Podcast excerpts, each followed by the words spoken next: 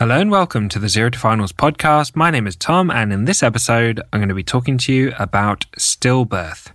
And you can find written notes on this topic at zerotofinals.com slash stillbirth or in the antenatal care section of the Zero to Finals Obstetrics and Gynecology book. So let's get straight into it. Stillbirth is defined as the birth of a dead fetus after 24 weeks gestation. Stillbirth is the result of intrauterine fetal death, or IUFD. It occurs in approximately 1 in 200 pregnancies. Let's go through the causes. Many of the conditions that can affect pregnancy increase the risk of stillbirth. It's also common for stillbirth to be unexplained. The causes of stillbirth include unexplained, which is around 50% of stillbirth cases, preeclampsia, placental abruption, vasa previa, cord prolapse or wrapping of the cord around the fetal neck, obstetric cholestasis, diabetes, thyroid disease, infections such as rubella, parvovirus, and listeria, and genetic abnormalities or congenital malformations in the fetus. Factors that increase the risk of stillbirth include fetal growth restriction, smoking, alcohol consumption, increased maternal age, maternal obesity, twin pregnancies, and when the mother sleeps on the back as opposed to sleeping on her side. Next, let's talk about the prevention of stillbirth. A risk assessment for having a baby that is small for gestational age or with a fetal growth restriction is performed on all pregnant women. Having risk factors for small for gestational age increases the risk of stillbirth. Those at higher risk have the fetal growth monitored closely with serial growth scans using ultrasound scans every two to four weeks to measure the growth of the fetus. This helps identify women that need further investigations and management. They may need planned early delivery when the growth is static or other concerns are identified on the growth scans. Women at risk of preeclampsia are given aspirin. Any modifiable risk factors for stillbirth should be treated, for example, stopping smoking, avoiding alcohol, and effective control of diabetes. Sleeping on the side during pregnancy as opposed to on the back is also advised. There are three key symptoms to always ask about during pregnancy and women should report these immediately if they occur. And these are reduced fetal movements, abdominal pain, and vaginal bleeding. Next, let's talk about management. Ultrasound scan is the investigation of choice for diagnosing an intrauterine fetal death. On an ultrasound scan, you can visualize the fetal heartbeat to confirm that the fetus is still alive.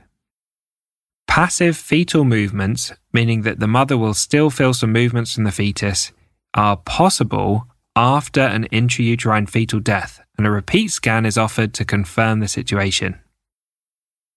Rhesus D negative women require anti D prophylaxis when an intrauterine fetal death is diagnosed, and a Kleihauer test can be used to quantify how much fetal blood is mixed with the maternal blood to determine the dose of the anti D that's required.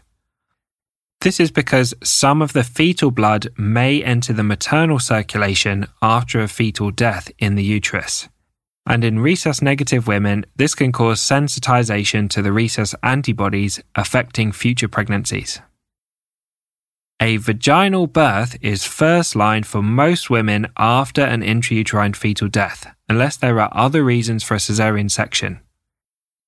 Provided immediate delivery is not required, for example, due to sepsis, preeclampsia, or hemorrhage, then women are given a choice between induction of labour to get labour started or expectant management. Expectant management involves awaiting natural labour and delivery. Women with expectant management will need close monitoring, and over time, the condition of the fetus will begin to deteriorate.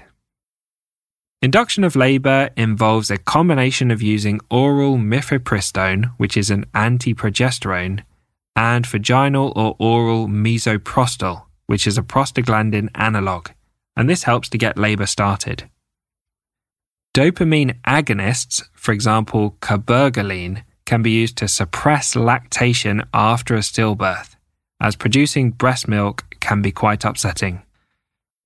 With parental consent, testing is carried out after a stillbirth to determine the cause.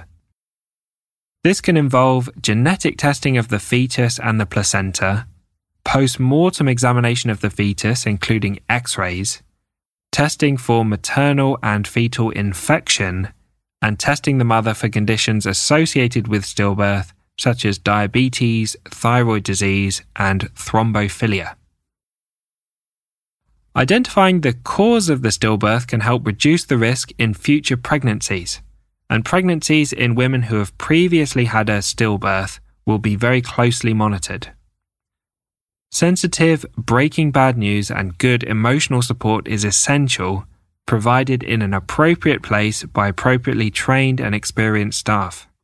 Counseling is offered to women, partners, and family members.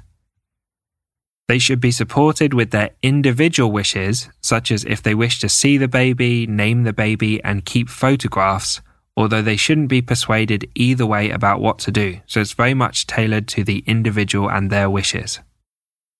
They're also supported with wishes for funeral arrangements and services. So, thanks for listening to this episode on stillbirth. As always, a big thank you to Harry Watchman for perfectly editing the podcast. And I hope you join us for the next episode where we'll talk about cardiac arrest in pregnancy.